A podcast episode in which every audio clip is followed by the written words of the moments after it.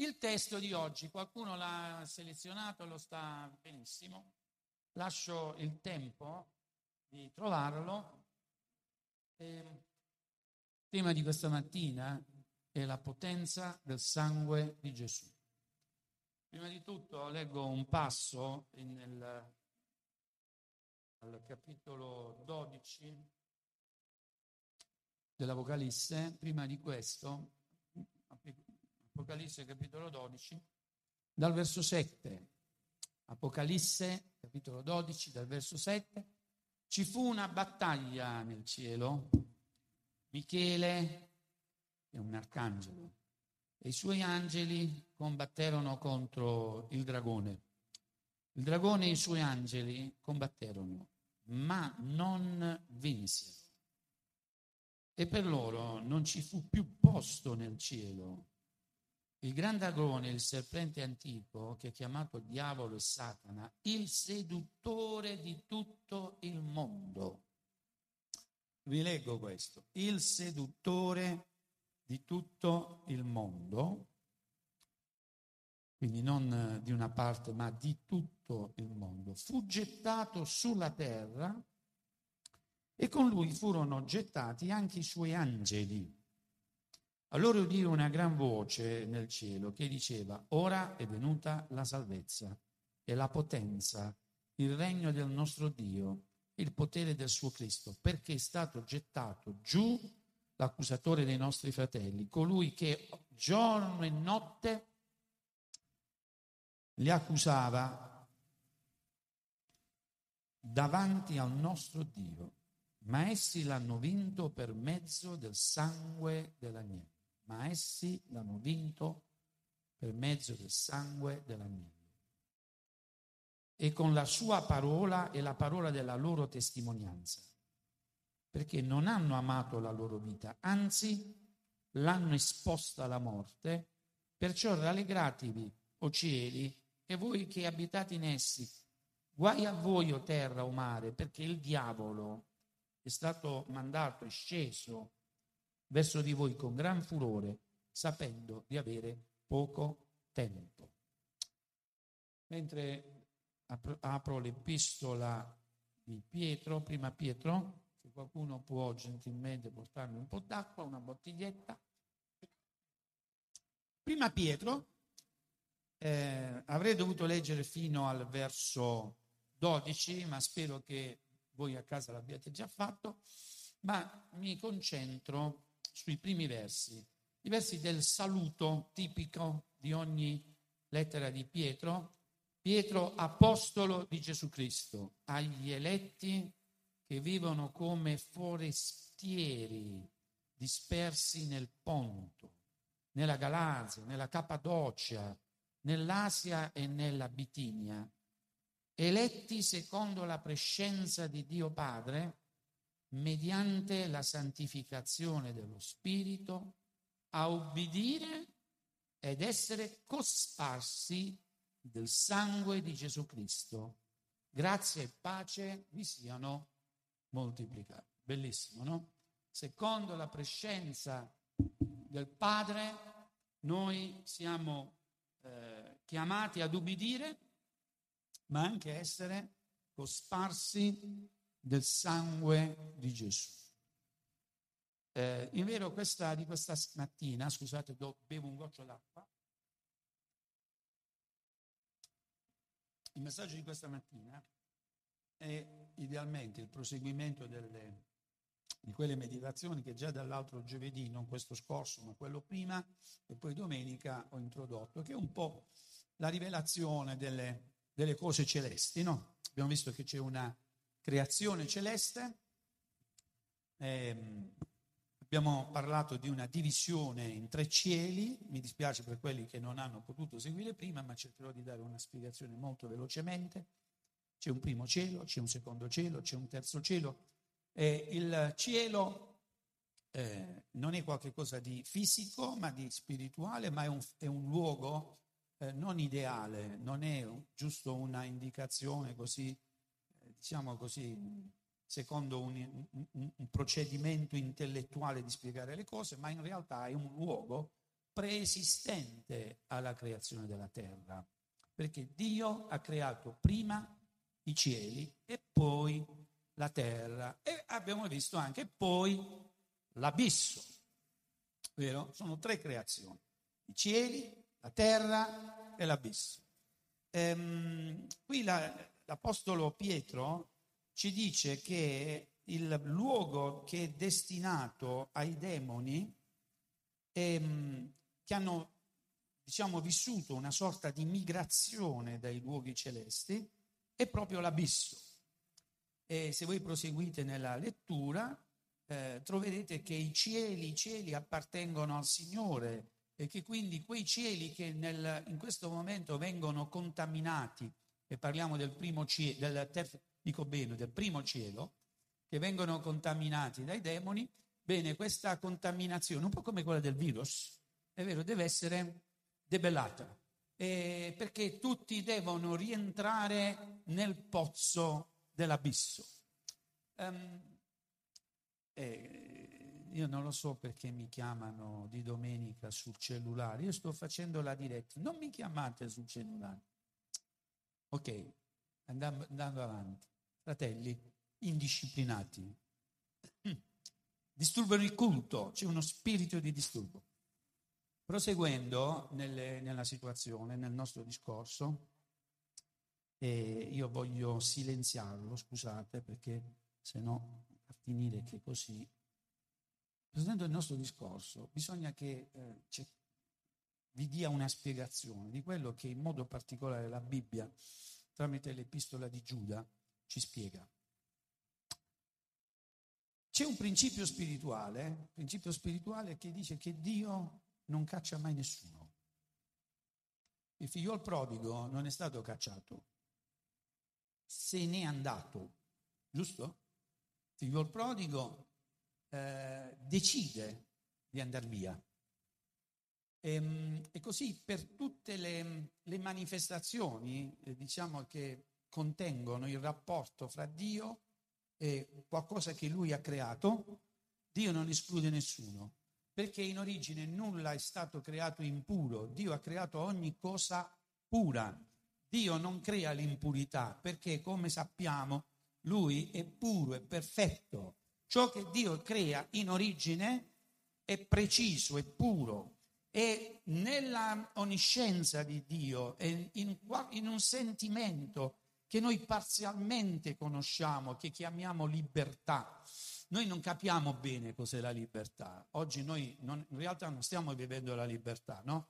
Perché molti, molte sedie sono vuote, significa che non stiamo vivendo la libertà. Abbiamo sacrificato una parte della libertà, ma questa libertà noi la conosciamo appunto come qualcosa che va parametrato a una situazione, come il caso che noi stiamo trattando, cioè vivendo in questo periodo. Ma questa libertà che ha origine in Dio, questo sentimento, la libertà di Dio è una libertà vera, è, una, è la libertà della libertà. Quindi quando Dio crea, Dio crea le cose libere. Chiaro il concetto? Tutto ciò che Dio crea in origine è libero. Fi libero fino al punto che anche nel rapporto, quello che la parabola del figlio il prodigo, è vero, ci viene proposto, eh, che quello appunto del rapporto stretto padre-figlio, il figlio possa pure dire io non voglio più stare qui. E quindi ecco che il figlio va via. Il padre continua ad amarlo, questo ci dice la Bibbia, no?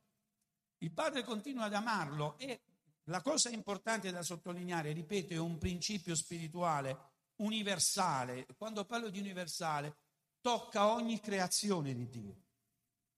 Solo quando il figlio rientra in se stesso e rientra dal padre, al padre, alla casa, in casa, solo allora si ricongiunge.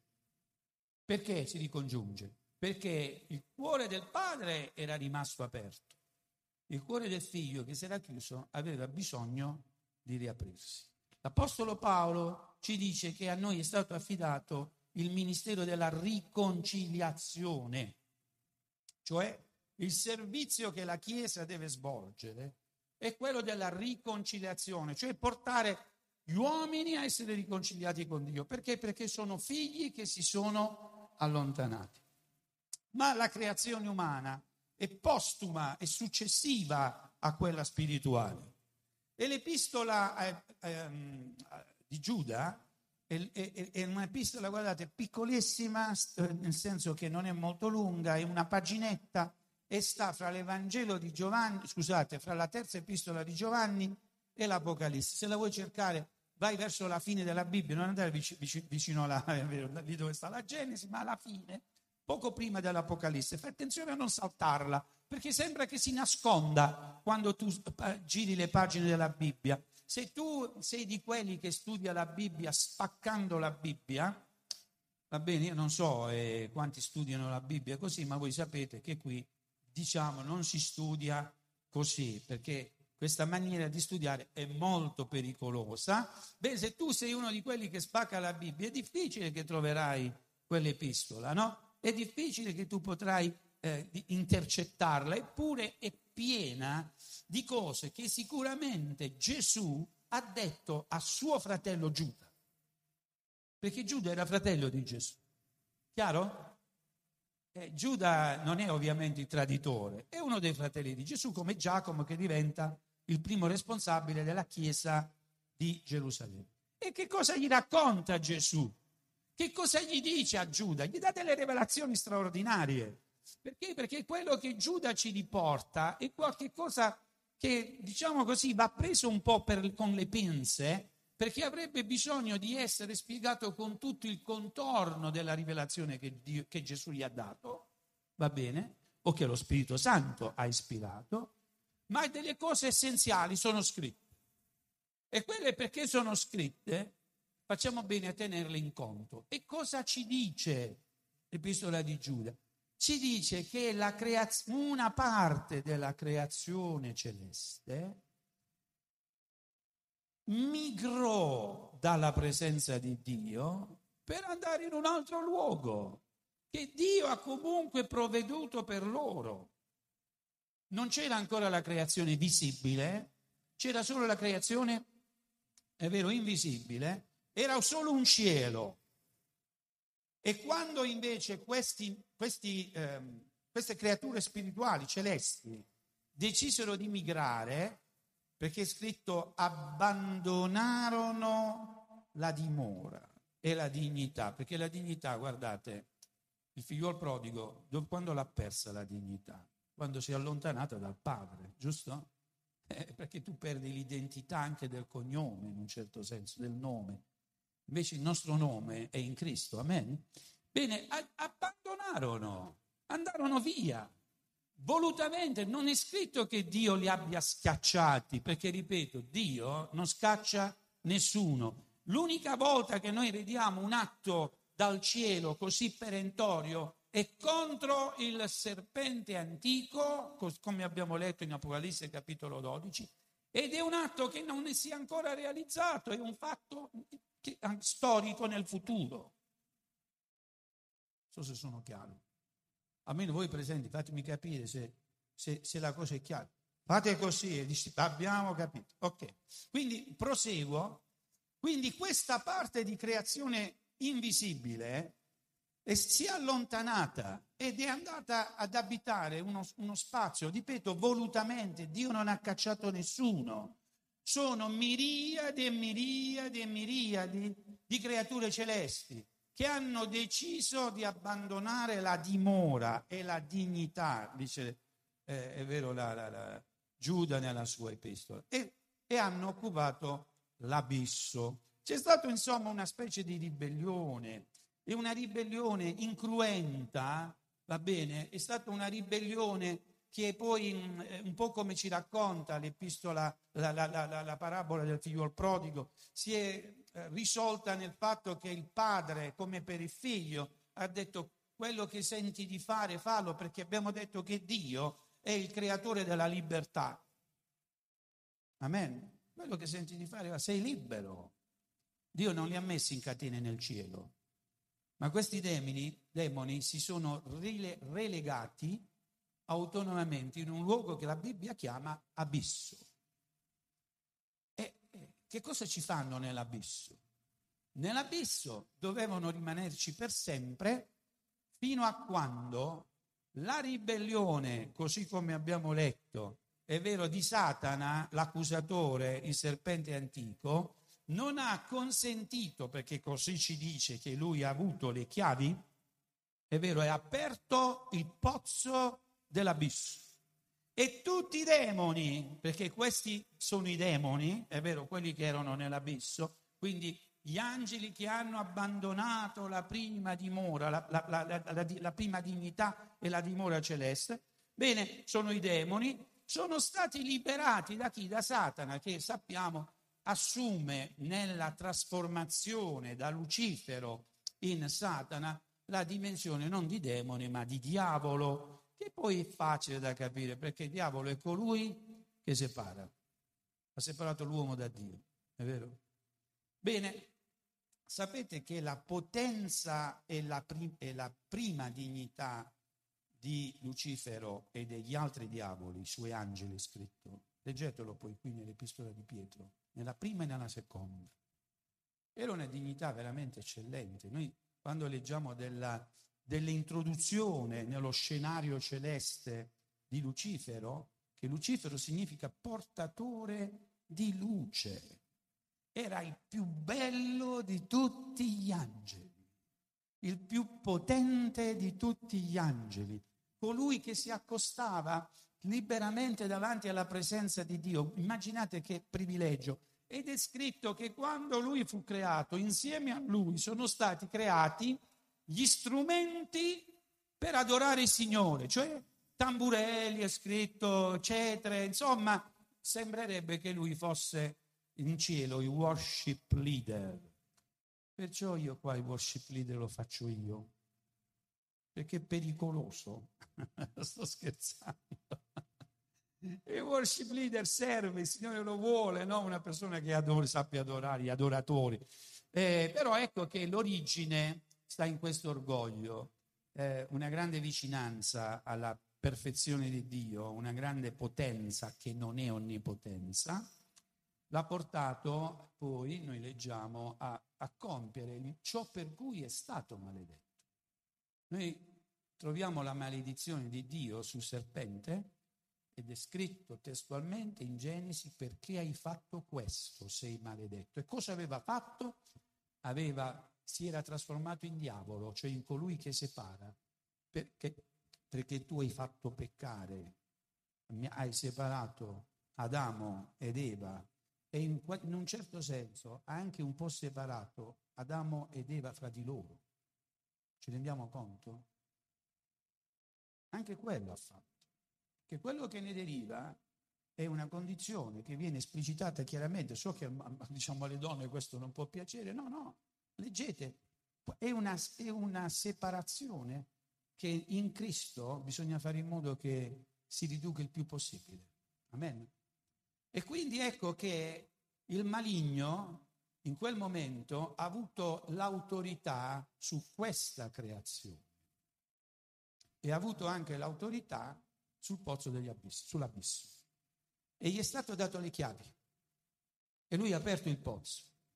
E sono venuti fuori tutti i demoni. Ma attenzione, dicevo, la dignità originaria e la potenza e lo splendore che aveva eh, Lucifero, poi Satana, era di quella dignità che minimamente lo poteva portare a immaginare di poter andare nel pozzo il pozzo è per creature di serie B. Mi seguite? Il pozzo dell'abisso è per i demoni. Il pozzo dell'abisso non è per cherubini, non è per angeli, non è per serafini, quelli, quelli quasi, è vero, straordinariamente potenti, ma è, è per la feccia. Non so se mi seguite. Scusate, io cerco con questo linguaggio di rendere fruibile un concetto. Non c'è unione fra i diavoli e i demoni. I demoni sono in sudditanza dei diavoli. Chiaro? Sono in sudditanza. Ecco perché Gesù dice un regno diviso in se stesso non può reggere. Perché Perché in quel momento stava dicendo, è vero, che gli stavano dicendo che i demoni che lui aveva appena cacciato, Matteo capitolo 12, li aveva cacciati per l'autorità di Satana. Non dice per l'autorità dei demoni. Attenzione, non sono sfumature, sono chiarificazioni. Tu cacci i, i demoni perché c'è un principe dei demoni. Chiaro? E quindi Gesù dice no, questa è bestemmia contro lo Spirito Santo. Perché? Perché un regno diviso in se stesso non reggerà. Effettivamente, guardate, i demoni sono in sudditanza dei diavoli. E quando noi leggiamo la Bibbia, l'autorità che Dio ha dato alla Chiesa, eh, ad esempio, in, dico un passo per tutti, il passo eh, del capitolo 16 di Marco, questi sono i segni che accompagneranno quelli che avranno creduto, è scritto cacceranno i diavoli, i demoni. Gesù ha cacciato i demoni, non ha cacciato Satana, ha resistito a Satana e gli ha detto vai via da me. È vero? Bellissimo quel passo dove Gesù ribadisce l'ordine di gloria, perché Satana diceva adorami e Gesù gli dice no, sei tu che devi adorare me. Amen. Inginocchiati tu, io non mi inginocchierò mai davanti a te. E quindi guardate, quando parliamo di autorità, la Bibbia tante volte parla di autorità eh, che vanno comprese in modo, diciamo così, per aiutare ad avere la rivelazione delle cose, eh, bisogna che noi comprendiamo questo. L'uomo ha sempre avuto dall'origine autorità sui demoni, perché i demoni so, fanno parte di quella creazione non umana che la Bibbia raccoglie in tutto ciò che è animale. Che significa animale? Che ha vita, ma non è la vita che proviene dal soffio di Dio. Chiaro? Il soffio di Dio l'abbiamo avuto soltanto noi. E quando voi leggete anche in Apocalisse delle quattro creature che sono davanti al trono di Dio, vengono chiamate allo stesso modo delle creature dei campi, quattro animali, quattro bestie che sono davanti al trono di Dio. È straordinario. Eppure sono, sono straordinariamente potenti, sono straordinariamente performanti in quanto alla purezza. Però Giobbe dice una cosa, Signore trova i difetti anche negli angeli. Giobbe capitolo 4. Trova i difetti anche negli angeli. E in noi? Trova difetti in noi, Signore. Se li volesse trovare, io parlo per me, Oggi dovevo portare il barattolo con i fagioli e dovevo fare indovinare il numero di fagioli per dire quanti sono i miei difetti, i miei peccati, no? Non l'ho portato perché non ho fatto in tempo, me li sono scordato, ma la prossima volta lo farò. E per noi, per noi non c'è più nessuna condanna. Amen? Tant'è che noi siamo già seduti con Cristo nei luoghi celesti, ma dove? Sul trono primo cielo, nella comunione con Dio. Stiamo in una condizione migliore delle creature celesti, sì o no? Abbiamo la rivelazione delle cose spirituali, sì o no? Allora posso farti una domanda, perché sei abbattuto? Perché sei spaventato? Perché sei con ansietà sollecito? Perché vedi nero? Queste cose che stanno accadendo sono accadute nel passato e accadranno segno dei tempi non è il virus in se stesso, è il modo con cui la società reagisce. Quello è il segno dei tempi. Perché anche nel passato c'erano state le pestilenze e anche molto più gravi di queste. La spagnola ha, ha decimato la popolazione. E non parliamo di un mille anni fa, parliamo di cento anni fa circa. E qual è la novità allora adesso? Non è il virus, per quanto possiamo poi scoprire che qualcuno l'ha voluto produrre, non lo so. Ma il segno dei tempi non è la pestilenza, ma come il maligno seduce le nazioni. Perché sicuramente se le nazioni scoprissero nella libertà anche la verità, perché è scritto che la libertà, la verità vi farà liberi delle soluzioni secondo la volontà di Dio si potrebbero trovare. Io non so quali sono, ma so una cosa, che Dio ci ha fatto, è vero, con una mente che è la mente di Dio. Noi abbiamo ricevuto il soffio da Dio. Gli angeli no, tantomeno i demoni. Sapete, nemmeno Lucifero è stato creato con il soffio di Dio. Solo noi, gli uomini, tutto il genere umano ha il soffio di Dio. Questo ci fa superiori. Ecco perché i demoni davanti all'uomo devono indietreggiare. Ma seguitemi, quando il maligno, subito dopo il peccato di Adamo, ha, è intervenuto nella vicenda umana perché è diventato il principe di questo mondo, è l'uomo che ha preso le chiavi del mondo e gliele ha date, ma ha preso anche le chiavi del pozzo, dell'abisso. Il pozzo è stato aperto e sono venuti come le locuste, scritto fuori, nuvole di, di demoni, a cui è stato detto che voi avete l'autorità non di danneggiare la terra, perché a quello ci penserà l'uomo, ma di tormentare l'uomo. Chiaro? E così succede.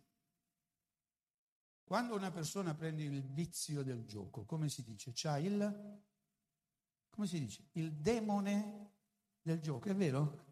Guardate, anche nel linguaggio comune c'è un'intelligenza popolare, c'è il demone del gioco. È vero, ci sono cose che diventano più forti dell'uomo stesso. E perché? Non perché l'uomo stesso non abbia l'intelligenza, ma perché i demoni vengono per, per così disturbare quella che è stata la creazione di Dio, la, la creazione per cui Dio ha detto è molto buona, cioè l'uomo. E il maligno è Satana, e il Satana idealmente con la verga, con la frusta, governa questi demoni. Infatti quando noi leggiamo principe dei demoni, parla, utilizza il termine del despota dei demoni. Immaginate, no? E quando Gesù si avvicinava ai demoni, ricorderete che nel caso della, della, dei, dei, dei maiali indemoniati, quindi prima, l'indemoniato che disse che aveva, parlarono i demoni, noi siamo una legione di demoni, poverino quanti ne aveva, dissero perché sei venuto per rimandarci prima del tempo nell'abisso. Ora sapete qual è la sconfitta di Satana? Lui, che era il più bell'angelo, che stava davanti alla presenza di Dio, lui che poteva, diciamo, guardare, parlo in senso umano, dall'alto in basso tutti i demoni, sapete dove sarà relegato? Nell'abisso. È scritto che per mille anni, per un periodo lunghissimo, lui sarà messo in catene e insieme a tutti i demoni, è vero, sarà portato nell'abisso. Cosa gli faranno? È come quando una persona che ha fatto molto male viene lasciato in balia della folla alla quale, è vero, ha fatto del male, giusto? Che cosa gli fanno? Non può morire. Sapete che le creature celesti non conoscono la morte fisica, ma c'è una morte seconda. E qual è questa morte seconda? La morte seconda è la morte che ti dice che non puoi morire per sempre e che non c'è mai fine a che cosa? La Bibbia dice il verme, cioè a quello che tu sei. Se quello che tu sei oggi persiste, pers- persisterà per l'eternità. Se oggi invece, così come abbiamo letto, vieni segnato dal sangue dell'agnello, amen, tu hai una trasformazione. Tu sei il figlio che torna alla casa del padre e che ancora una volta riceve abiti magnifici, un anello al dito e viene purificato, lavato. Noi siamo di quelli che rientrano in se stessi e ricollegano la propria vita a colui da, cui, da colui dal quale viene ogni vita. Amen? Infatti, guardate, quando parlavo di vita, la, nella Bibbia, ad esempio il termine anima nell'Antico Testamento non c'è. È stato modo con cui 70 eh, redattori della traduzione dall'ebraico eh, in, eh, in greco, hanno voluto utilizzare il termine psiche, che poi è stato trasformato, secondo il linguaggio, è vero, postupo, in anima, ma eh, nefesh greco è vita o carne. Ma qual è la parte che più sta a indicare nell'Antico Testamento la vitalità di una creazione visibile? Il sangue. Le cognizioni che potevano avere all'epoca erano quelle. Quando tu perdi sangue, sei morto. Se ti fai male, cosa esce fuori? Del sangue. Quindi nel sangue è la vita. Chiaro? Nel sangue è la vita. Quindi il sangue assumeva il valore, il significato della vita. Se Dio ha alitato in noi è perché noi abbiamo iniziato a vedere, a sentire la vita, perché il sangue ha iniziato a circolare. Va bene? Ecco perché il sangue sta a significare che cosa? L'essere, la vita nell'Antico Testamento.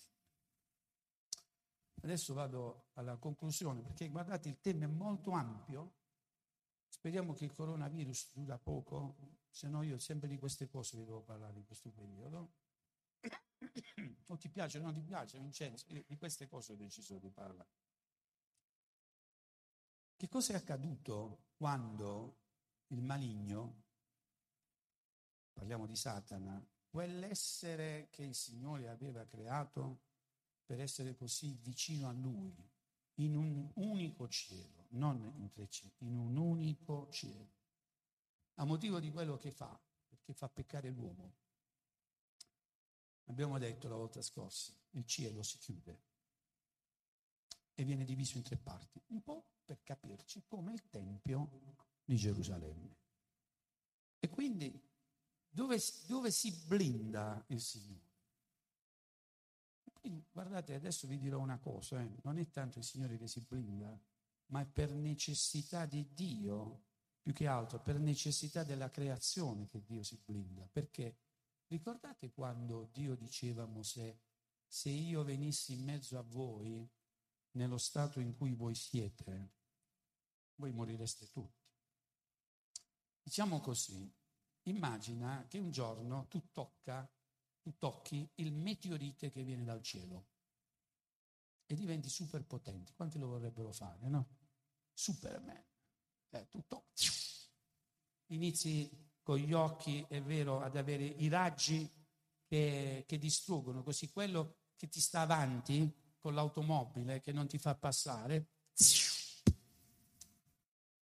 Allora tu hai una potenza incontrollabile, una potenza che, non, che più che incontrollabile, sai che la puoi controllare, ma se si avvicina uno a te, lo distruggi. Chiaro? Perché lo distruggi? Perché prima quella persona aveva una tuta protettiva e adesso non ce l'ha più ha lasciato la tuta protettiva, tu gli resti senza, ti devi avvicinare, che devi fare? Che, che fai? Indossa la tuta protettiva. Ma noi sappiamo che Adamo ed Eva, dopo il peccato, si sono sentiti nudi e il significato, in modo inequivocabile, hanno perso la tuta protettiva, la dignità di Dio, la gloria di Dio. Allora il Signore dice, voi non vi potete avvicinare. Tant'è che gli angeli del cielo vengono chiusi tutti nel secondo cielo. Dio è nel primo cielo, gli altri sono nel secondo cielo e lì si può anche avvicinare Satana, l'accusatore dei nostri fratelli. E nel terzo cielo, nel terzo cielo ci sono tutte le podestà di cui leggiamo in Efesini capitolo 6, verso i quali noi combattiamo avendo preso la completa armatura di Cristo, dice che sono podestà che sono nei luoghi celesti, giusto? Combacia nella lettura della Bibbia, no? È evidente. E quindi c'è una divisione. Nessuno poteva entrare lì dove Dio si era chiuso, perché chiunque fosse entrato, Dio, non, sapete, Dio non vuole la morte o il male di nessuno ma nessuno era adatto. Quante volte nell'Antico Testamento ho visto Dio, adesso moriremo, ricordate? Sono significati che ci portano a comprendere questo. Quindi Dio è nel chiuso, blindato, in un luogo dove scritto nessuno poteva addirittura volgere lo sguardo, perché là soltanto il vedere la gloria di Dio significava essere consumati. E Satana, Satana si presenta nel secondo cielo, dove, attenzione a quello che sto dicendo, un'emanazione della presenza di Dio arriva. Eh, ecco perché noi parliamo dell'azione dello Spirito Santo. Lo Spirito Santo riempie ogni creazione. Amen?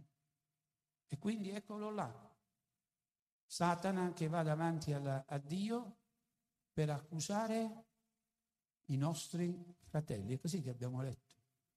È un tribunale sempre aperto, ma i fratelli lo hanno vinto, è scritto, per la loro testimonianza e per il sangue della. Che cos'è? È il potere, è il potere del sangue, della vita di colui che non ha mai peccato, che è venuto in mezzo a noi con la gloria, non l'ha lasciata sulla terra, non ha contaminato la gloria, non si è sporcato di nulla, è tornato ancora più glorioso, così come è scritto, perché è stato ubbidiente, ubbidiente fino alla morte. Amen. Questo sangue è potente. C'è potenza nel sangue di Gesù. E che tipo di potenza? È una protezione, è un segno. Il segno di cui già nell'antichità, quando l'angelo, eh, erroneamente diciamo l'angelo, perché quando Dio passò in mezzo all'Egitto, lì dove vedeva il sangue non entrava. Quindi quel sangue, avendo spiegato prima il concetto della santità di Dio, il fatto che Dio si è chiuso, no? Perché cosa serviva? Dio lo dice, quando io passerò e vedrò il sangue, non dice quando Satana passerà. Quando io passerò e vedrò il sangue, io non entrerò. Paradossalmente quel sangue nell'antichità nell'Antico Testamento è una protezione non dai demoni, ma è una protezione da Dio.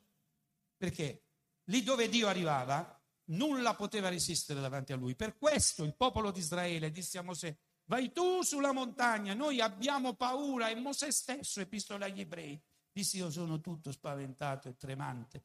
Insomma, nessuno voleva andare. Dove? Dove Dio stava dicendo venite. Poi 70 anziani cenarono davanti alla presenza del Signore. Ricordate che bello? Perché? Perché il progetto di Dio è aprire il cielo. Amen? Il progetto di Dio è invadere ogni spazio della creazione con la sua presenza e la sua gloria. Nell'abisso c'è la presenza di Dio? Sì. C'è la gloria di Dio? No. Lo ripeto, nell'abisso c'è la presenza di Dio. Bene, sentite, provate a leggere Giona. E lui dice, Signore, anche se io andassi a finire nell'abisso, tu pure là mi raggiungeresti. Vero? Ma al contrario, non c'è la gloria di Dio, c'è la presenza di Dio. E sulla terra la presenza di Dio c'è, certamente che c'è la presenza di Dio, ma non c'è la gloria di Dio in ogni luogo. E il progetto di Dio è tracimare i cieli e invadere ogni creazione con la sua gloria. Amen. Dio vuole arrivare con la sua gloria in ogni luogo della creazione. E quindi quando questo avverrà, ci sarà veramente la vittoria, perché così è scritto. Per adesso Satana è stato mandato sulla terra e i cieli sono stati riconquistati. Questo non è ancora avvenuto. Chi conquista i cieli? È Gesù che torna. Amen. Sapete che il Signore sta per tornare.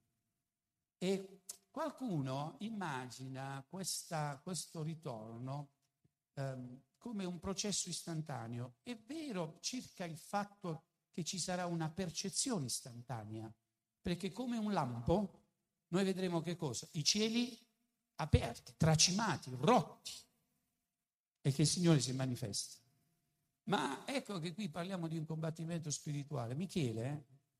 Michele è il capo dell'esercito dell'Eterno, no? Qualcuno lo, lo vuole identificare qualche volta con Gesù stesso, ma è una falsa dottrina che derubrica la gloria di Cristo ad angelo. Gesù è Dio. Amen.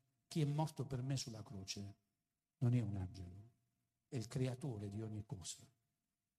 Colui che mi ha creato e che mi ha dato la vita è colui che ha messo il sangue dentro di me. Amen?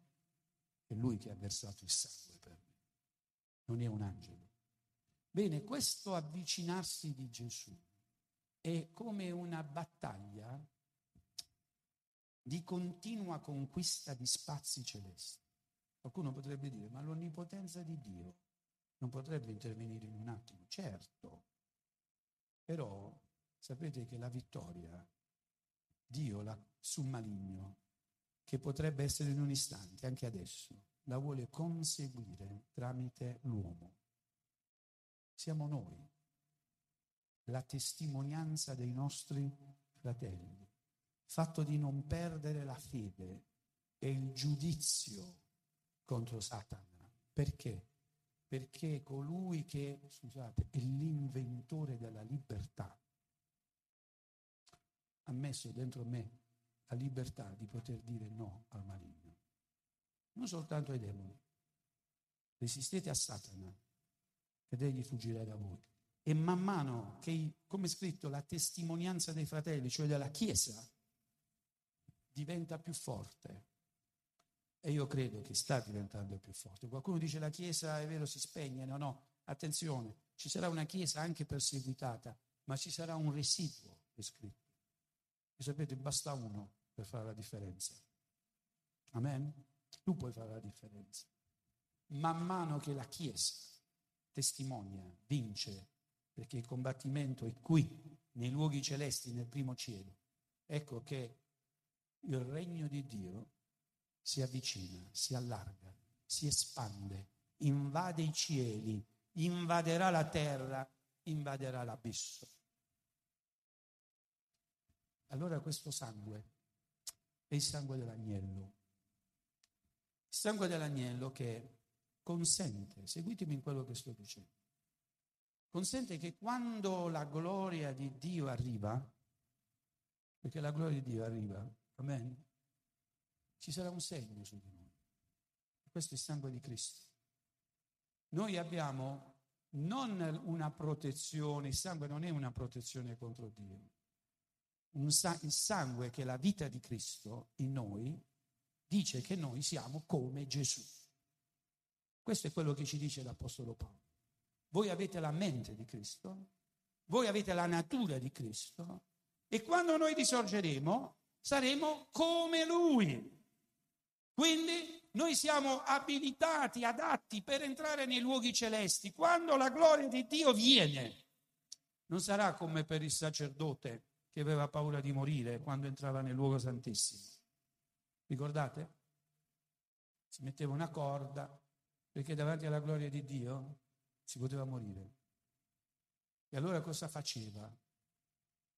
Prendevano l'agnello, figura di Cristo, se ne prendeva la vita, il sangue, e si prendeva un contenitore e ancora prima di, di mettere ogni parte del corpo si introduceva con, questa, con questo elemento che diceva io vengo non per quello che io sono, ma qui una vita già è stata pagata, è stata data, un prezzo già è stato pagato. È come se il sacerdote diceva guarda Signore, non prendere la mia vita perché già un'altra vita è stata data. Signore, proteggimi dalla tua gloria tramite questo sangue. Però c'era anche una cosa bellissima, che il sacerdote voleva vedere la gloria di Dio. E noi vogliamo vedere la gloria di Dio, amen? Perché siamo qui? Perché ci stanno seguendo da casa? Perché ci segui da casa? Perché tu vuoi vedere la gloria di Dio. E idealmente tu te ne infischi dei cieli, uno, due, tre, tu sei interessato soltanto a stare lì dove c'è la presenza del Signore. Non ho paura, mi sento benedetto. Il sangue di Gesù, ne parleremo la prossima volta, lo introduco. Sapete che quando Gesù ha iniziato quello che viene usualmente chiamata la passione, Giuseppe possiamo anche vedere Giuseppe suonare. La passione, la passione di Cristo che cos'è? Adesso celebreremo la Pasqua e nessuno la potrà celebrare, soltanto Pilato perché si è lavato le mani e quindi è in regola. E quindi la passione di Gesù. Come inizia? Inizia, attenzione, inizia nel Tempio. Qualcuno può dire anche nel Getsemani, dove già nel Getsemani, che era il suo luogo di preghiera, ricordate? Prediletto. Noi troviamo che Gesù andava nel Getsemani la sera con i suoi e pregava e poi la mattina andava nel Tempio. Nel Getsemani lui prega così intensamente e se noi fossimo stati vicino a Gesù, noi avremmo visto Gesù con l'elemento vitale sul volto già, cioè lui sudava grumi di sangue, cioè gocce di sangue. Stava già iniziando questa operazione di donazione della vita. Dal momento che lui dice non la mia, ma la tua volontà sia fatta, lui sa che deve abbandonare quel corpo. E la prima cosa che inizia a diciamo, ad, ad avere evidenza estetica sono proprio le lividure, ovvero le ferite. Per cui poi Isaia già prima diceva, per quelle lividure noi abbiamo ricevuto guarigione. Amen. Oh, dove sono i demoni? Che possono fare quando c'è colui che viene dal cielo, che è il creatore del cielo e della terra, inizia a sudare sangue? Cosa possono fare le forze dell'avversario? Come possono pensare di vincere se colui è vero che ha fatto ogni cosa? Anche i demoni sono stati creati da lui. Come possono pensare di poter avere la vittoria su di noi se il creatore inizia a dare la sua vita? Sono sconfitti. E tu? Tu sei vittorioso in Cristo. Amen. Perché? Perché quel sangue fa parte della tua vita. Amen. Quindi Gesù da quel momento viene condotto al Tempio, viene prima schiaffeggiato e poi viene già battuto nel Tempio. Lo frustano, lo, lo, lo segnano. E da quel momento Gesù inizia a grondare sangue. Lì dove Gesù arrivava, la sua impronta era accompagnata da sangue. Sapete che spiritualmente Gerusalemme rappresenta tutto il mondo, rappresenta tutto il mondo, pianeta Terra. Com'era questo pianeta Terra? Occupato solo da nuvole di demoni. Che colore? Vogliamo dire che sono tenebre? Che è scritto che noi siamo stati liberati dal potere delle tenebre e siamo stati portati nel regno del suo amato figlio. Quindi un'oscurità rivestiva spiritualmente la terra. E Gesù, in questa Gerusalemme che rappresenta tutta la terra, inizia a muoversi. Già nel Tempio, lì negli, negli, negli spazi vicino, lui bagna la terra. La terra viene bagnata da che cosa? Dal sangue dell'agnello. Amen. E inizia a benedire. Benedire quel luogo che gli era stato così ostile, il Tempio. Ci verrebbe da dire, ma dediciamolo questo Tempio. No, no, Gesù benedice, versa il sangue. Poi viene portato di lì presso le autorità romane e mentre viene portato, lui bagna la terra. Gerusalemme viene praticamente bagnata dal sangue di Gesù la terra è bagnata dal sangue di Gesù. Se voi leggete degli spostamenti che Gesù ha fatto in quei momenti a Gerusalemme, è, come se abbia percorso in lungo e in largo Gerusalemme, perché poi da Pilato, dopo che viene ancora battuto, e quindi altro sangue, E quindi significa che il Signore benedice anche le autorità umane. Viene portato da Erode, Erode che rappresenta l'uomo poco razionale, l'uomo scaramantico, l'uomo che si avvicina alla magia. Infatti dice a Gesù, fammi vedere uno dei miracoli. Gesù non fece miracoli. Non era tempo di fare miracoli. Era tempo di benedire pure quel luogo. Pure l'ignoranza spirituale viene benedetta per essere vinta. Tu che credi agli spiritismi, non hai rivelazione delle cose celesti. È come se Gesù stesse dicendo, io verso il sangue anche su questo luogo, su questo tipo di persone, perché siano liberate dalle paure, dall'angoscia, di tutto ciò che preoccupa per il futuro perché è condizionato dalla sfortuna. Voglio dirti questo, non so se non avevo previsto. Sulla tua vita come credente non c'è sfortuna, c'è il sangue dell'agnello. Amen. E Gesù bagna la terra, bagna, bagna.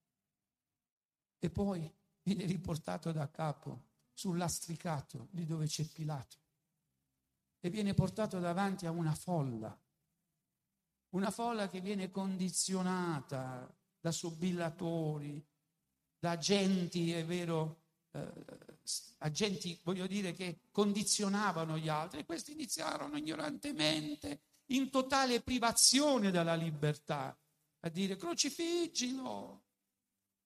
E Gesù li versava il sangue. Il Signore vuole farti uscire dal condizionamento. Il Signore ti benedice perché tu sei una persona libera. Il sangue bagna la terra. Ti chiedo, Adamo da che cosa è stato tratto? È stato tratto dalla terra. Dio aveva alitato su quell'argilla, su quella terra.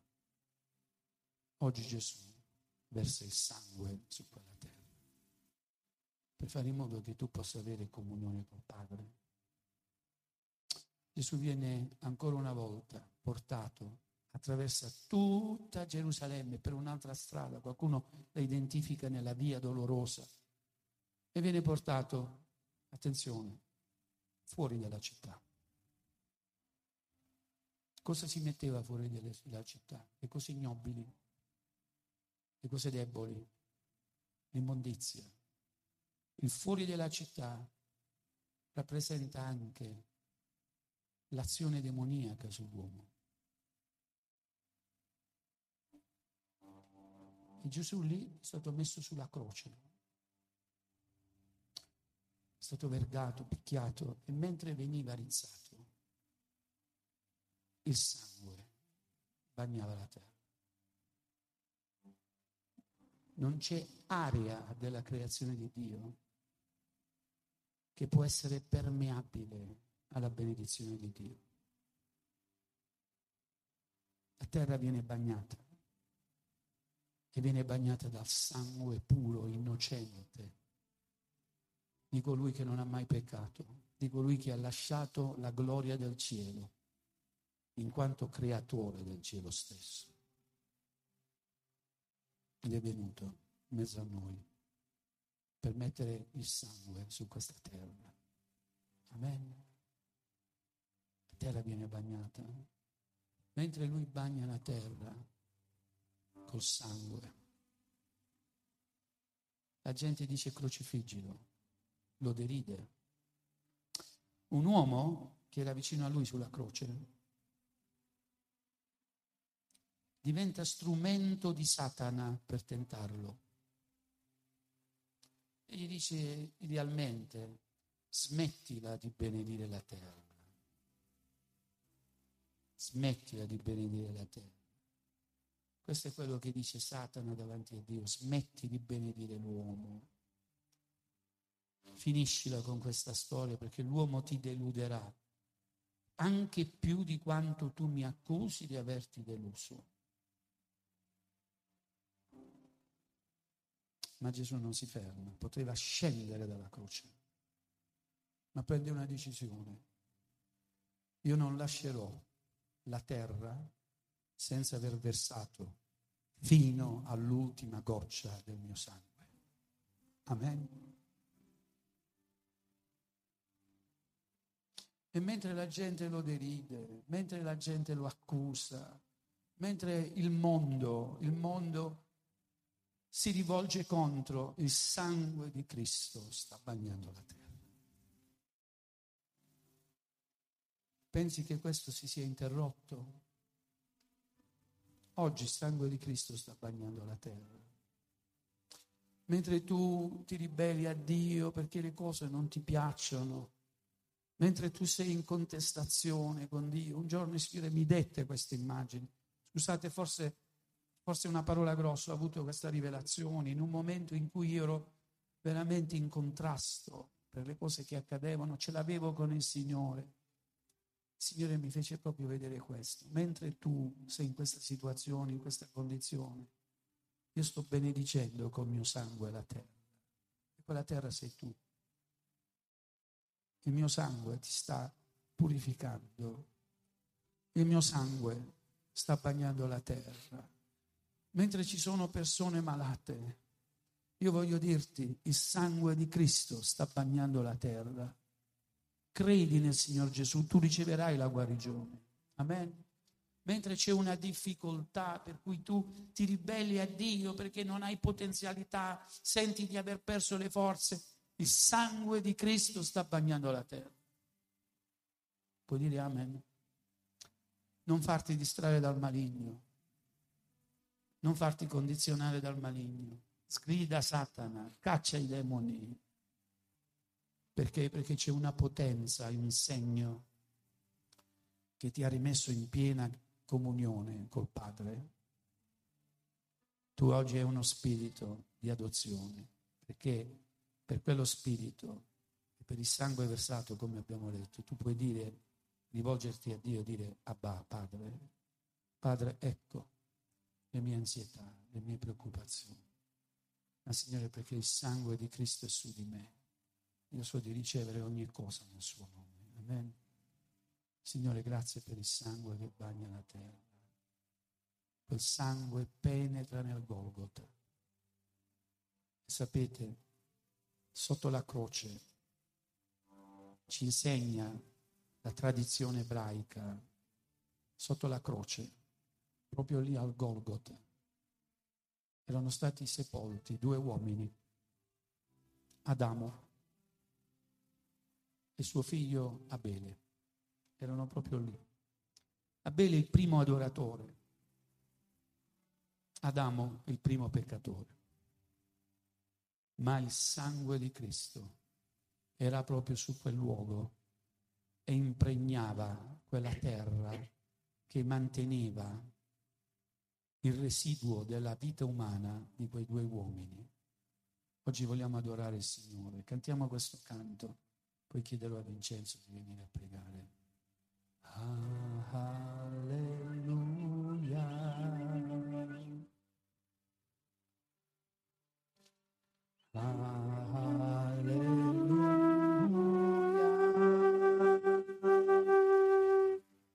Ah, Signore,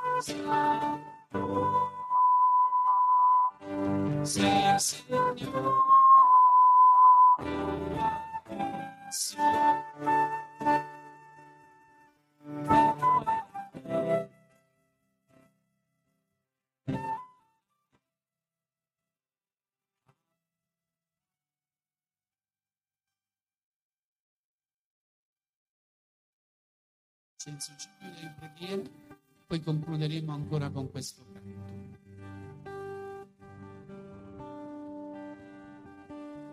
Gloria al tuo nome. Sì, oh Padre d'amore, con tutto il nostro cuore, alla fine di questo culto, siamo ancora una volta dinanzi a te, sempre nel nome del tuo figliuolo Gesù, per poterci esprimere in questo momento ancora una volta la nostra riconoscenza. Ti diciamo grazie, oh Dio, dal profondo del cuore, di come in questa mattina ci siamo raccolti insieme alla tua presenza per poter ascoltare la tua parola. In questa mattina la tua parola ha voluto incoraggiare ciascuno di noi qui presenti e tutti quelli che ci stanno ascoltando dalle loro case, sapendo che siamo stati riscattati dal tuo prezioso sangue. Attraverso quel prezioso sangue siamo qui alla tua presenza, innalzando e benedicendo il tuo nome.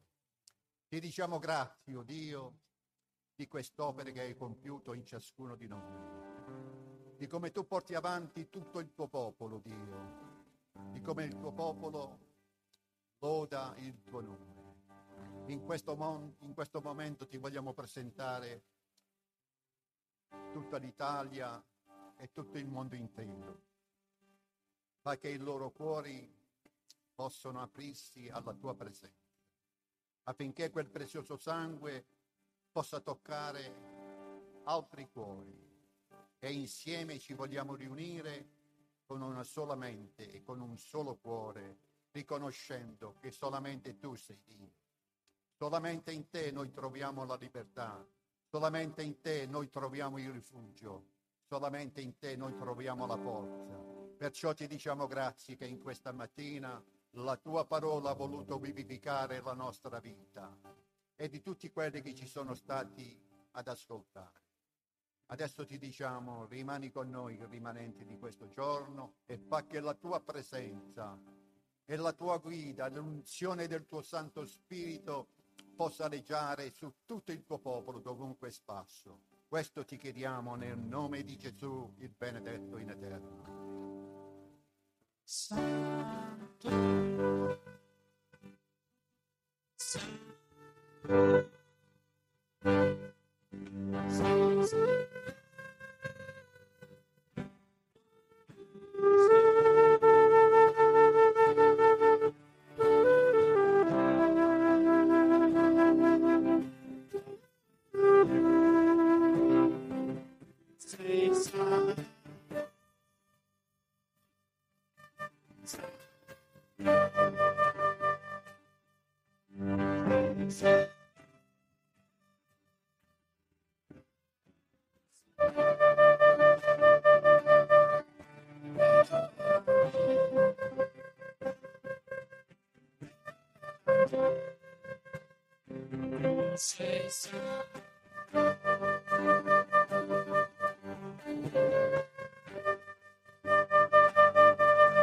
Say so.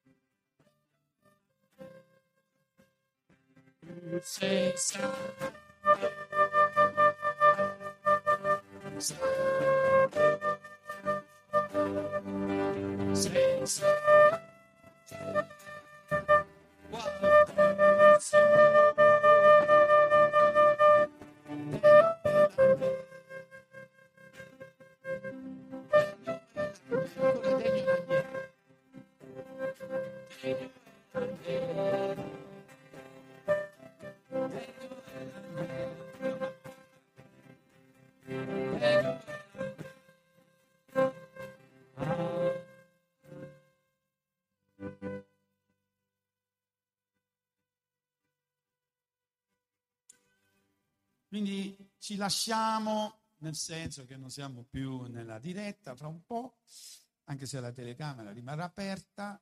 Ehm, vi dico il programma della settimana. Il programma della settimana prevede mercoledì il Teos Logos Café sull'Epistola ai Romani, questo sulla piattaforma um, Facebook. Quindi mercoledì l'Epistola ai Romani sulla piattaforma Facebook alle ore 19.30. Giovedì il culto alle ore 19 eh, era prevista la seconda parte dello studio di Monica Natali, quindi io la chiamerò e vedrò se potrà venire qui per tenere questa, questo culto insieme, questa parte, e poi venerdì il Teos Logos Caffè 19.30 sul libro dei giudici. Questo è il programma. Io ho concluso, adesso vi lascio tutte le vostre operazioni in cucina, tavola e quant'altro. Se mandate pure qualche foto a me, non sul gruppo, a me di quello che volete mangiare, mi fa piacere. Però adesso salutiamo, noi ci salutiamo così, adesso lascio un po' come quando si